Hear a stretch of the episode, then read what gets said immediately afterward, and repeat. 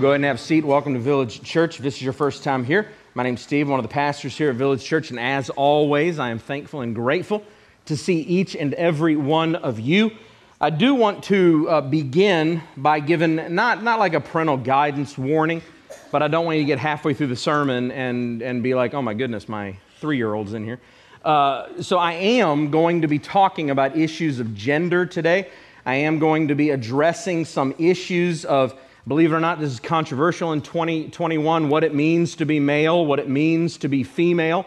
Uh, I'm going to be talking about those types of issues today. So, if you would rather certain people not hear uh, this today, we have a wonderful village kids back there. Now, if they're like 18, that's going to be awkward for them uh, to be in village kids. So let's, let's do like an alternative thing for them. Uh, but, but I do want parents to be aware. I don't want anybody to be irritated with me. I'm not going to be, of course, graphic. Uh, that's not my way. I don't, I don't like being inappropriate in public, at least. Um, my wife could tell you some stories, I'm sure. Uh, but uh, Stephen, don't say that. Uh, but actually, that, that's my mom that would, that would say that to me, actually. Um, Stephen, stop it. Uh, but we're going to be in Matthew 19. And when I first started looking through Matthew 19, kind of plotting a course through it, I was going to spend one week addressing specifically the issue of marriage and divorce. But as I got into it, I realized that to say what I want to say is going to take me uh, far longer uh, than one sermon. And so I think what God is addressing here especially for our cultural moment, requires that we lay a foundation uh, before we even get into marriage that explains to us why marriage is the way that it is. And to do that, you have to talk about an issue that Jesus brings up, and that is the issue of what does it mean to be male? What does it mean to be female? What is Jesus talking about here in verse 4, where he's going to specifically say that from the beginning, God designed it to be a specific way? We believe in our culture wrongly that there is a spectrum of gender.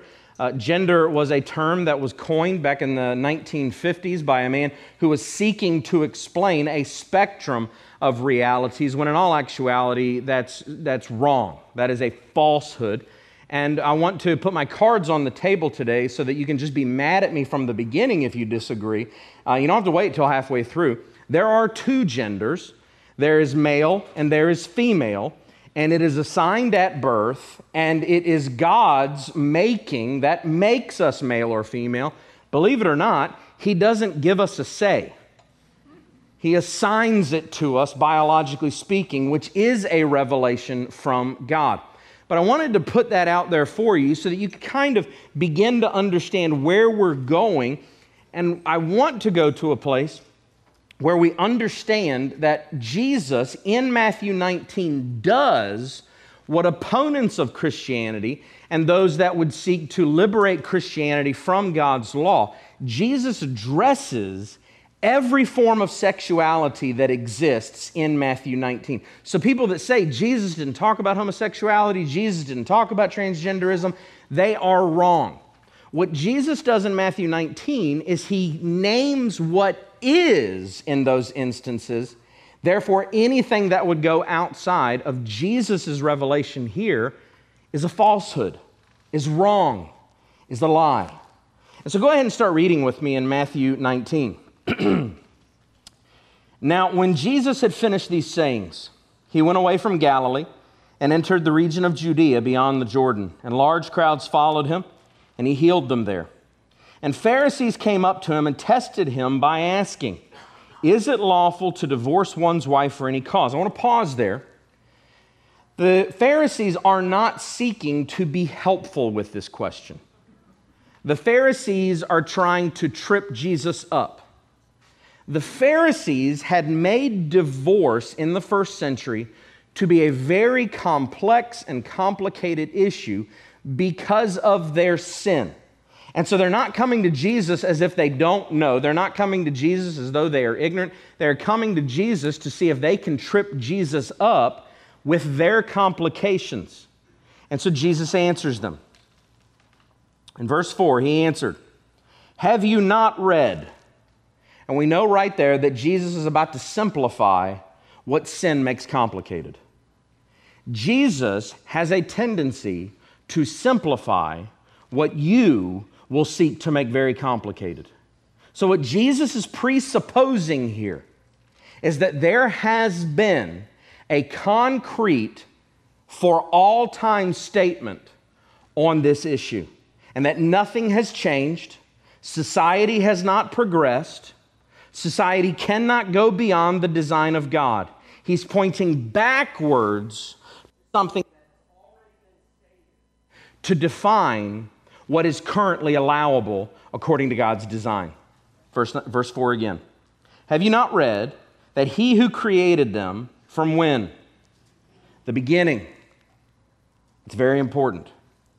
From the beginning, made them male and female. And I want to pause there. Number one this morning, Jesus refers to creation design as authoritative. Jesus refers to creation design as authoritative. So Jesus points backwards to the book of Genesis. And so that opens up another can. Jesus assumes that the book of Genesis is authoritative, that the book of Genesis is from God.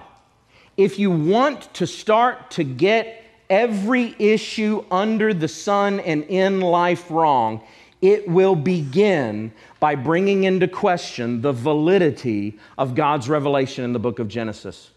When Jesus points to the beginning, he's pointing to taking the book of Genesis literally. He's pointing to the reality that there is a creator God and there is creation, and God is authoritative over every aspect of it, and He revealed that authority back in the book of Genesis. And so, in our time, when progressive Christians, who are just progressives pretending to be Christians, will come in and bring into question the revelation in the book of Genesis, understand that they are doing so so that they can undo what God has done well. They seek to be their own authority. The question isn't can God literally have created the earth in six 24 hour periods? If Jesus could rise from the dead, of course God can create the world in six 24 hour periods. We act as though it would have been impossible for Jesus to have created a mature earth that might look older than it actually is. Well, a God that can rise from physical death can also do some other things pretty well as well. And so, yes, Jesus is telling us the book of Genesis is true, but beyond that, it's not just a factual truth, it is an authoritative truth.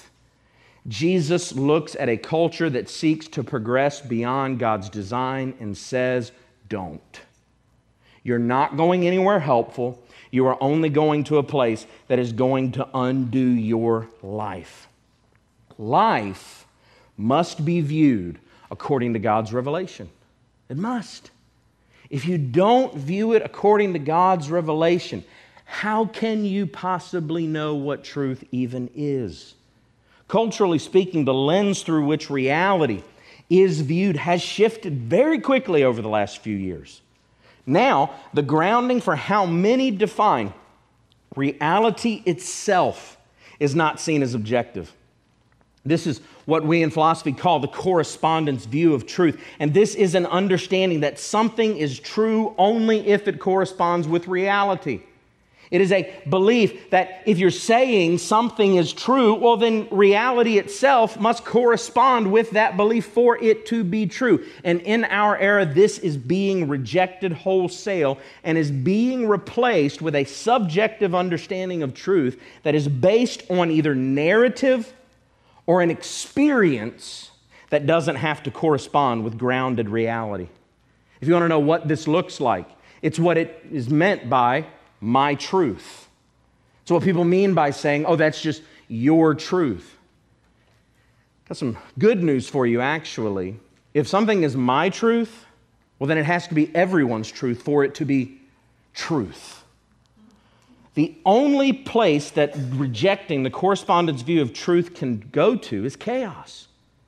It is a, a mentality that purposefully is destructive as it seeks to deconstruct existing systems of reality and authority to be replaced with subjective and experiential understandings of the world around you. This, though, is like pressing a self destruct button.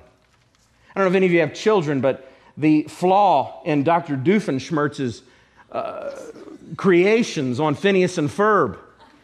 He always puts a self destruct button on every one of his creations. And what happens when you press a self destruct button? Self destruction. You cannot deconstruct reality, you can only deconstruct your life. And there's a huge difference in those two things. Rather, you destroy yourself because it forces you to live in chaos of a personal narrative with nowhere to go but into a nihilistic meaninglessness that will ultimately leave you in despair. Parents, you have to understand that when you let your children and your teenagers toy with the thought that my narrative is authoritative or my truth is authoritative for me, you are allowing that child to set off in a, in a direction where 10 or 20 years from now, they will be in utter despair for their lives. You do not have the authority to deconstruct reality. None of us do, save God. God has all authority, and that is what Jesus is pointing us to here. The beauty of the Christian worldview is that it reveals to us that meaning does not have to flow, or nor can it flow, from within, where there is no possibility of certainty. If the meaning for your life is only sourced from your feelings, it's only sourced from inside of you, you cannot know anything for sure. You cannot be certain about anything in your life. Therefore, you will ultimately be in a chaotic place in your life. But Jesus, though, seeks to point us to objective truth. Jesus seeks to point us to a reality that is real, to a reality that is true, to a reality that everyone can and must anchor their lives into in order to understand what life is all about. He points them to the revelation of God. Jesus assumes in this statement that God's revelation is true, that God's revelation is authoritative, and that God's revelation is sufficient and it is what is contained in the Bible. It's what is contained in God's Word. And specifically for Jesus' purposes, he's pointing to the book of Genesis.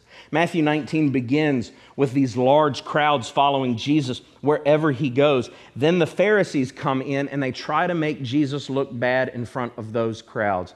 But Jesus is very well prepared for this. Why? Because Jesus wrote the Bible. That's why. Jesus is the author of Scripture. Jesus is the one that created everything that is. Jesus is absolutely authoritative over everything in existence. And so it's very difficult to trip him up. The Pharisees had gotten what Jesus wrote wrong, and Jesus looks to them and says, I guess you didn't read my book right. From the beginning, I designed the world to function in specific ways. Jesus points them back to the very design of God in the book of Genesis. And he treats it as a very simple matter for you to believe and for you to trust. And more than that, for you to build your world around. Jesus does not begin by looking at the legal particulars of divorce. Jesus doesn't look at it and say, Can you get marriage wrong? Of course, you can get marriage wrong. You're a sinner. You're going to get much of it wrong. But Jesus points to us and he says, Even though you're going to enter into marriage as a sinner, you don't have to enter into marriage with wrong views of God's design for marriage. But where does Jesus begin with his design for marriage? He begins with two places male and female you can assume, because of where Jesus starts, that if you get either of these categories wrong, you will get everything wrong. Does that seem relevant to where we are in our society right now? Yes. Do you want to understand why we are getting so much wrong in our society? Because we have created a society of sexual chaos. We have created a society that has denied the very foundations of existence, and a society that trumpets trust the science. Wholesale, we've rejected the science. We kill our babies. We know they're babies. We know that they're living. We know that they're in there, yet we kill them anyway. But we will only trust the science when it appeals to our narrative. That's how you know we don't have a science to trust any form of biology under the sun. If you can't get right what is a man and what is a woman, you can't be trusted. You can't. It is impossible to trust anyone with any science that cannot understand those two things. Do you want to understand why no one trusts the CDC? Because now they've gone to using language like pregnant people. Try as I might. Why did she keep getting pregnant? I was trying to get pregnant. What was I doing wrong? Nothing. I was doing a lot right. I had a great time. It was wonderful. I liked it a lot. Five stars. Five star review, folks. That's what I give it. All right? You want to know why? Because I know what it means to be a man, and my wife knows what it means to be a woman.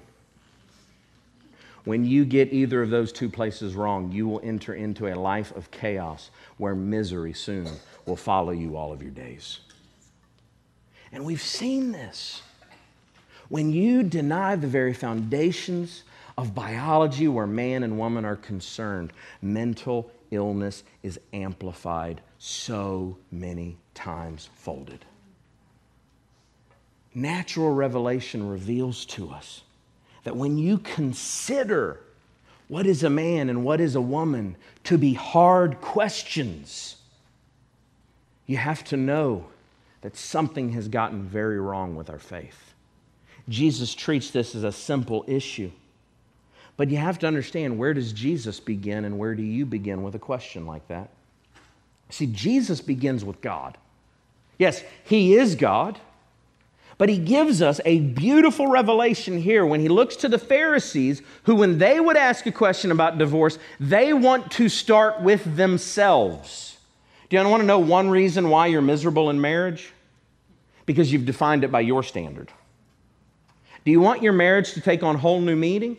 When you ask, What's the purpose of my marriage? Don't begin with yourself. Don't begin with your needs being met. Begin with God.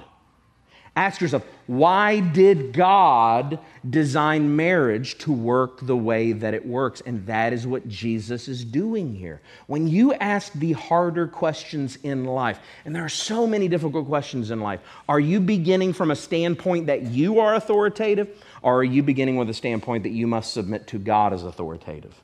Because the outcome of those two postures can define the very reality that you are basing your life on if you're basing it on reality at all.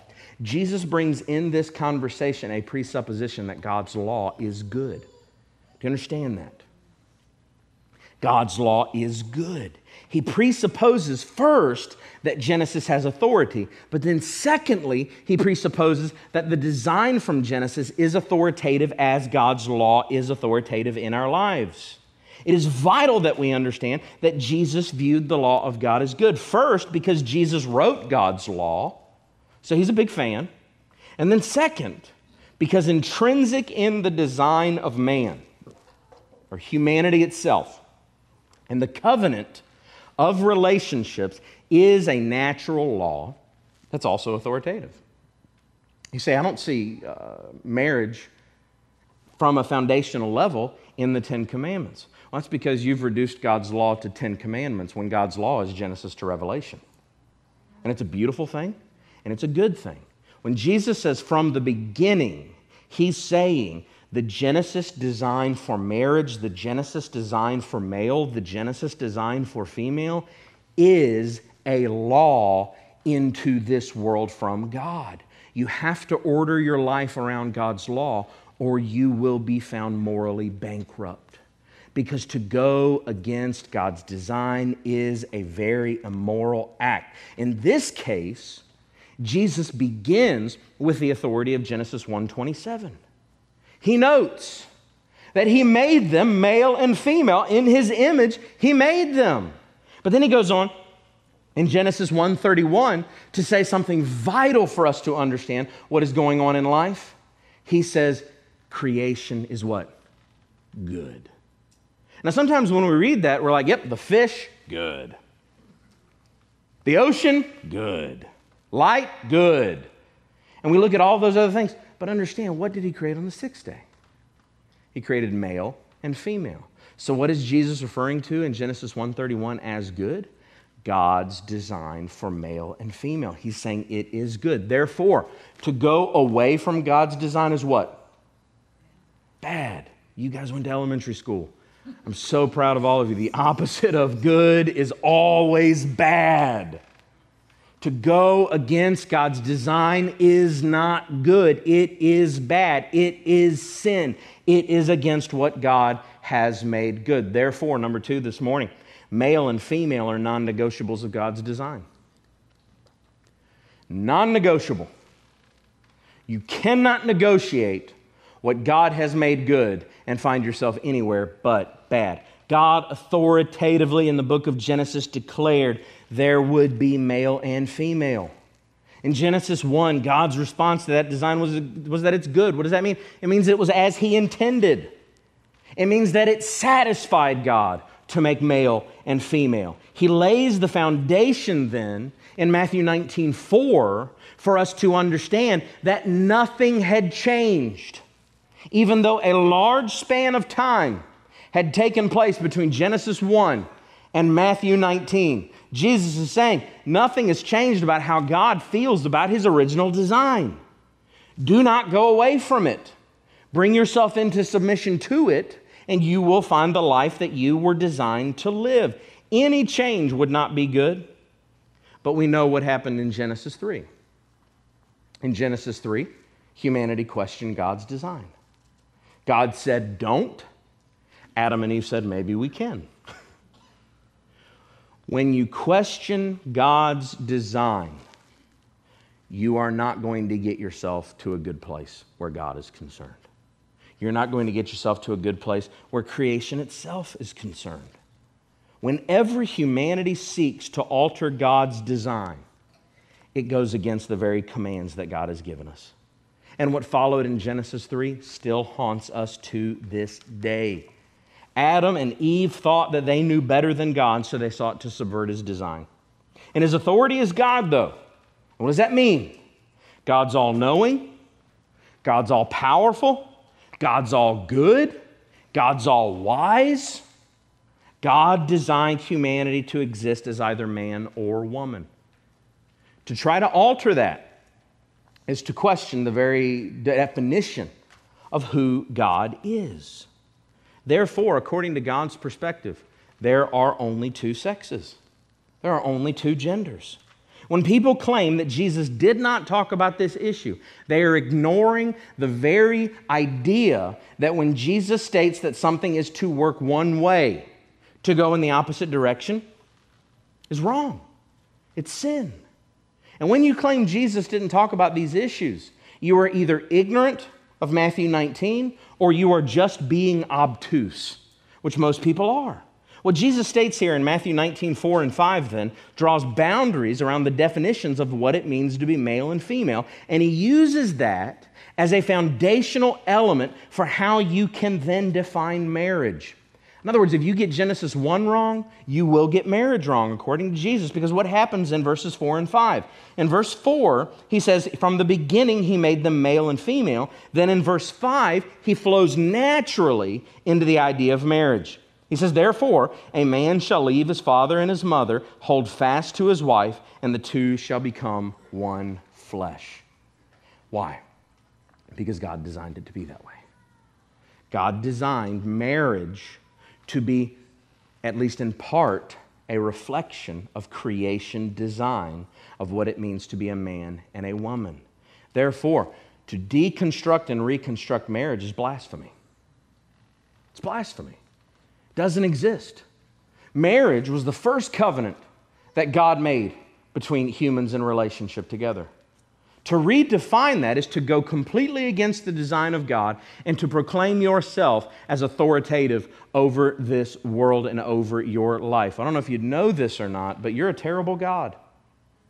You're a terrible God. Your designs do not factor into what God is doing at all. And this is the foundational element. Then back in Genesis 1, when we go to the text surrounding the reality that humanity bears the image of God, and look at Genesis 1:26. Then God said, Let us make man in our image after our likeness. Now, pause there. So, what is God saying? For creation, He wanted a representative of Himself in the world. And so, we don't begin by asking, Well, what do I want to be in this world? Again, it doesn't start with you, it starts with God. What does God want you to be in this world? He wants you to reflect His glory to all of creation. And let them have dominion over the fish of the sea, over the birds of the heavens, over the livestock, over all the earth, and over every creeping thing that creeps on the earth. So, God created a man in His own image. In the image of God, He created him, male and female, He created them. Verse 28. And God blessed them and said, Be fruitful and what? Multiply, and fill the earth and subdue it have dominion over the fish of the sea, over the birds of the heavens, over every living thing that moves on the earth. This is the dominion mandate. Begins with be fruitful, begins with multiply, and he continues to restate this even after the flood in Genesis 9. He looks to the family of Noah and he says, Be fruitful and multiply. There has never been a remaking of the dominion mandate because sin came into the world. That's why when people come to me and they say, Man, my wife's pregnant, I don't know how this happened. My response is typically, I've got a guess. I know how it happened. God has designed for man and woman to come together, and it is a natural revelation that, biologically speaking, reproduction takes place when two become one. It's a revelation from God. He designed a really fun way for us to obey the dominion mandate. Therefore, our very identity is designed to be in submission to God's design. Further, the outcome of our design is dominion and stewardship over the earth. Then in Genesis 1:28, God notes that there is a practical element of this design. Reproduction takes place. Reproduction takes place. Now we believe that we have transcended science where reproduction has taken place but they still have to use something from a woman and they still have to use something from a man to make a baby. That is a revelation of God's design in this world. Are you adding this up? Biology works the way that it does for a reason. Male and female are designed the way that they are designed for a reason. When you redefine the sexes or the genders as coming together for a purposeless pursuit of pleasure under any design that humanity has in common, you throw off God's design in rebellion. Yes, that is sin. The very idea of it is sin. To redefine gender, then, is rebellion against God. Look at what Romans 1 24 through 27 says as it presents humanity in rebellion against God. Paul writes and he says, Therefore, because of sin, God gave them up and the lusts of their hearts to impurity, to dishonoring their bodies among themselves, because they exchanged the truth about God for a lie and worshiped and served creation, excuse me, the creature rather than the creator, who is blessed forever. Amen. For this reason, God gave them up to dishonorable passions. For their women exchanged natural relations for those that are contrary to nature, and the men likewise gave up natural relations with women and were consumed with passion for one another, men committing shameless acts with men and receiving in themselves the due penalty for their error. It then notes that when you seek to live by new definitions of sexuality, you deceive yourself further away from God, and that itself is a judgment from God. God allows you to move further and further into sin and further and further away from Himself. If you ever noticed, perversion is a slippery slope that always leads to more perversion. Sexual deviancy is a slippery slope that always leads to more deviancy. It does not stop, it continues to go on. God allows people to live in deception, thinking that they can do whatever they want, thinking they can define things when, however they want. God says in Romans 1 it's because you're under judgment that you think that. You think you are God because God is judging you that way. Because unless you repent, you will never be able to know the true God and you will fall under his judgment and condemnation for eternity. This concept is furthered by the Apostle Paul in 1 Corinthians 6 9. He says, Don't you know that the unrighteous will not inherit the kingdom of God? Do not be deceived. Neither the sexually immoral, nor idolaters, nor adulterers, nor men who practice homosexuality. And he goes on with a bunch of other sins. But note where he begins with deviancy, because first that is where first that was where the church rather at Corinth was tempted, and that is where they were redefining it, and that is where they were getting it wrong. But for our culture, that is quickly the route we are going. Even within the church, many are beginning to question the good design of God. But I want to hone in on what specifically in verse 9 Jesus, uh, through the Apostle Paul, is rejecting. First, he says, uses the term sexually immoral. Do you understand that the root term there is a term pornos? That is where we get the term pornography. So we must realize that we devalue what it means to be human when we consume pornography and fornication and entertain or engage. And then he goes to adultery, but then he goes to the engaging of homosexuality. Now, what's fascinating about the the terms that are used in the original language is first understand that he's talking about both men and women. It was just in Corinth that it was an issue mostly for the men. But in the original language, those who practice homosexuality was two terms. The second term is arsenokoitai, and it just specifically means homosexuality. But before that, there is a term that many modern translations leave out because even Bible translators are absolute cowards. It's a term in the original language, malakoi, and in this context, it carries a meaning of men who are purposefully effeminate. This carries us into the idea of acting like or seeking to show forth the attributes of the opposite sex. This is against God's law. And you might say, so men are supposed to act different than women? Ah, yeah. Whatever gave you that idea? I don't know if you noticed or not, but at some point, men's voices get deeper. At that same point, female voices don't get as deep. You have to understand that God's design is good and He wants men to act like men. He wants women to act like women. And when we pretend that men can become women, we go into the concept of Malakoi, and you will not inherit the kingdom of heaven. And it is hateful to hold that back in our culture.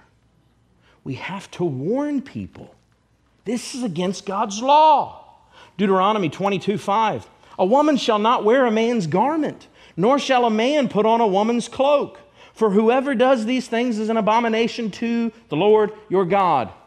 Is that one time where my sister made me wear a dress? Blasphemer! How dare you! I kid, but this is a very real problem in our culture. It's called gender dysphoria. And for many, it is a mental problem, but we must not treat it as though it should be entertained. It should be fully rejected. You cannot promote a healthy sense of how God made you by going into deviancy, by going into rebellion.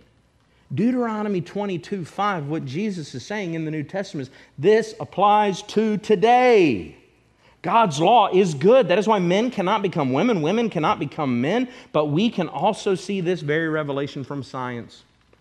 Tony Reinke puts it this way Chromosomes cannot be re engineered, removed, or scrubbed from the software of our bodies. It may be possible for a trans woman to pass for a woman on the street at the visual level but it is not possible for a man to morph himself into a biological woman with all the experiences and functions of natural femaleness. The biological narrative does not exist. While medical advances make it possible to suppress or change some of the outward appearances of our bodies and change our patterns of speech and dress, it is not possible to raze our bodies to the ground and rebuild them without shortcutting all the essential formative experiences that make the biological sex expression and gender authentic. What that means is that at our base level, God has put his imprint in our coding to reflect his glory. This is foundational to what it means to enter marriage. You must be able to answer two questions to enter into marriage. I believe this. The first question What is a man? The second question What is a woman? The inability to clearly answer that according to God's design means you cannot be trusted with anything. In other words, if you're looking at marrying somebody and they can't answer that question, girls, don't marry him. Guys, don't marry her. They're going to take you down a very dark path of rebellion against God. Third, the foundation for culture is built on God's design for marriage. The foundation for culture itself is built on God's design for marriage. God's design is good. God has given me two sons. God's design for them is good. He's given me a daughter. God's design for her is good. He made me a man. Therefore, guess what? I love being a man. If He has made you a woman, guess what? You should love being a woman. I can't love being a woman. And the minute I start saying I love being a woman, leave quickly. I'm not a woman, I am a man. And we live in a society that seeks to destroy masculinity. Don't let them do it. There's no such thing, I've said this many times, as toxic masculinity. If it's toxic, it's not masculinity, it's sin. And men need to repent of anything toxic. But masculinity is a design of God. Men should not be ashamed of being a man just because there's a bunch of morons out there doing stupid stuff that they're going to go to hell for. I love being a man. It's great. I'm stronger than my wife. Now, some of you.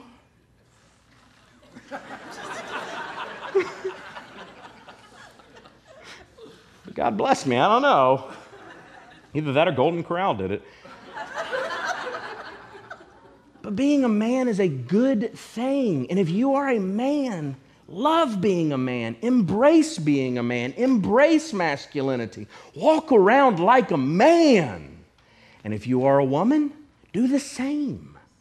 Don't devalue femininity. Embrace femininity. Love femininity. Love being in a woman. If you say femininity too many times, it's going to become a tongue twister, so I need to stop. But God has made two genders, and He made both of them beautiful, and He made them to come together in marriage. He made them to come together to be one. There is no way to faithfully read Scripture and walk away with any view other than that being that God made male and female. That biology reflects those characteristics that both are purposed in reflecting the glory of God to creation, and that God designed marriage for one man and one woman for a whole lifetime. That is the ideal of Scripture. There isn't another one.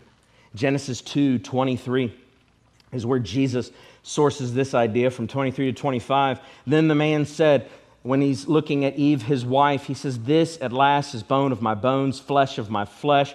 She shall be called woman Whoa, man. Because she was taken out of man. Therefore, a man shall leave his father and mother and hold fast to his wife. They shall become one flesh. And the man and his wife were both naked and were not ashamed.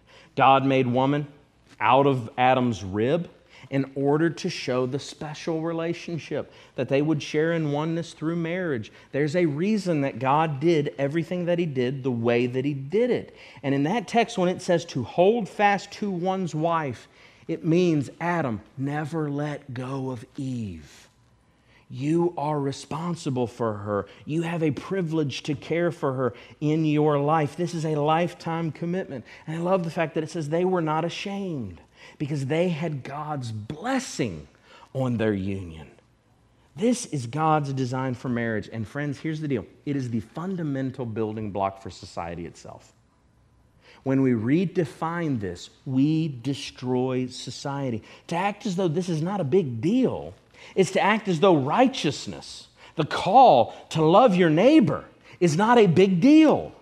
Over the last year, we've heard so much from so many about what it means to love your neighbor that's not even spelled out in Scripture.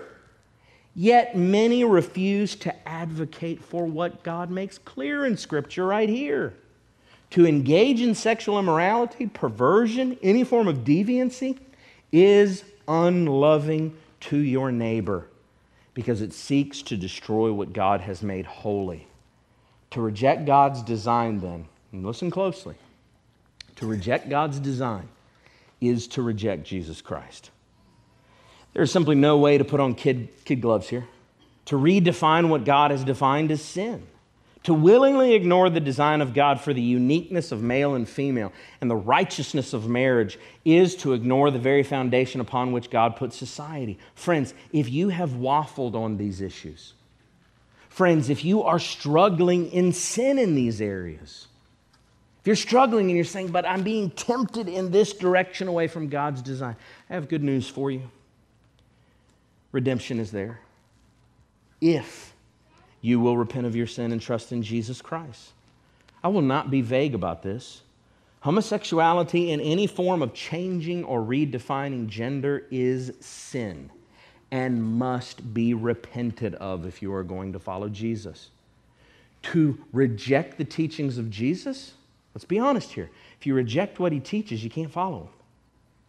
You have to embrace what he teaches, you have to submit to what he teaches.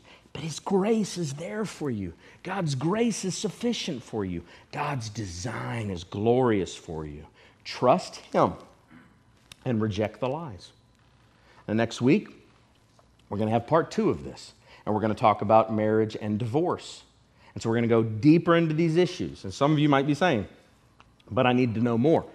Come back next week. But I've got a few application points for you. First, and I cannot overstate this because this is how society is being corrupted right now. Refuse to accept that subjective truth exists. Refuse to accept it. When anybody says my truth, tell them they're wrong. You're like, well, that would be awkward. Yeah. But they need you to tell them they're wrong. If somebody says, oh, that's your truth, say, no, no, no, no, truth is truth. Do not give into the idea that truth can ever in any way be subjective because that is to deny God's very definition of reality itself. Second, God's design and purposes are binding. They're binding. They're binding. You can give a dog cat food, but you're not making that dog a cat. All right? We clear? Third, embrace biblical masculinity and femininity. Embrace it. Embrace it. Embrace it. Fourth, and some of you are going to struggle here. If you think, well, what is Steve saying to me there? I'm calling you to a sacrifice here. Train, example, and celebrate two genders to the next generation. Reject any acronym that would put it on any spectrum. There is man, there is woman. That's it and you need to train your children this. Friends, you need to understand that their teachers are going to try to train them the other direction. They're going to. They've admitted to as much. You cannot trust them to do the right thing here. You have to teach it yourself. And finally, you are not your own. You belong to God.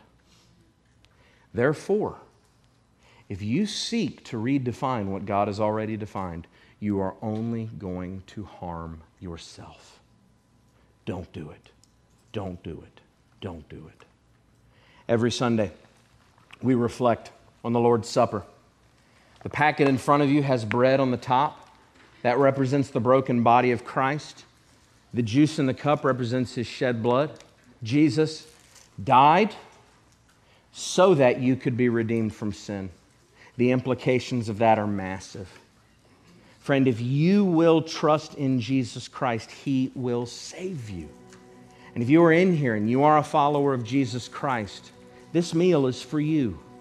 Eat, drink, proclaim your faith to everyone around you, but understand that this is a God that you are giving the entirety of your life to. When you're ready, proclaim your faith.